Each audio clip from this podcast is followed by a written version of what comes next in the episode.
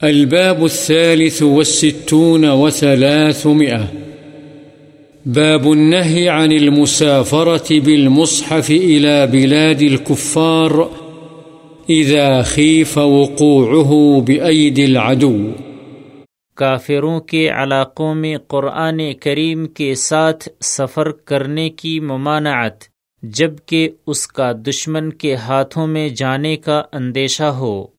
عن ابن عمر رضي الله عنهما قال نهى رسول الله صلى الله عليه وسلم أن يسافر بالقرآن إلى أرض العدو۔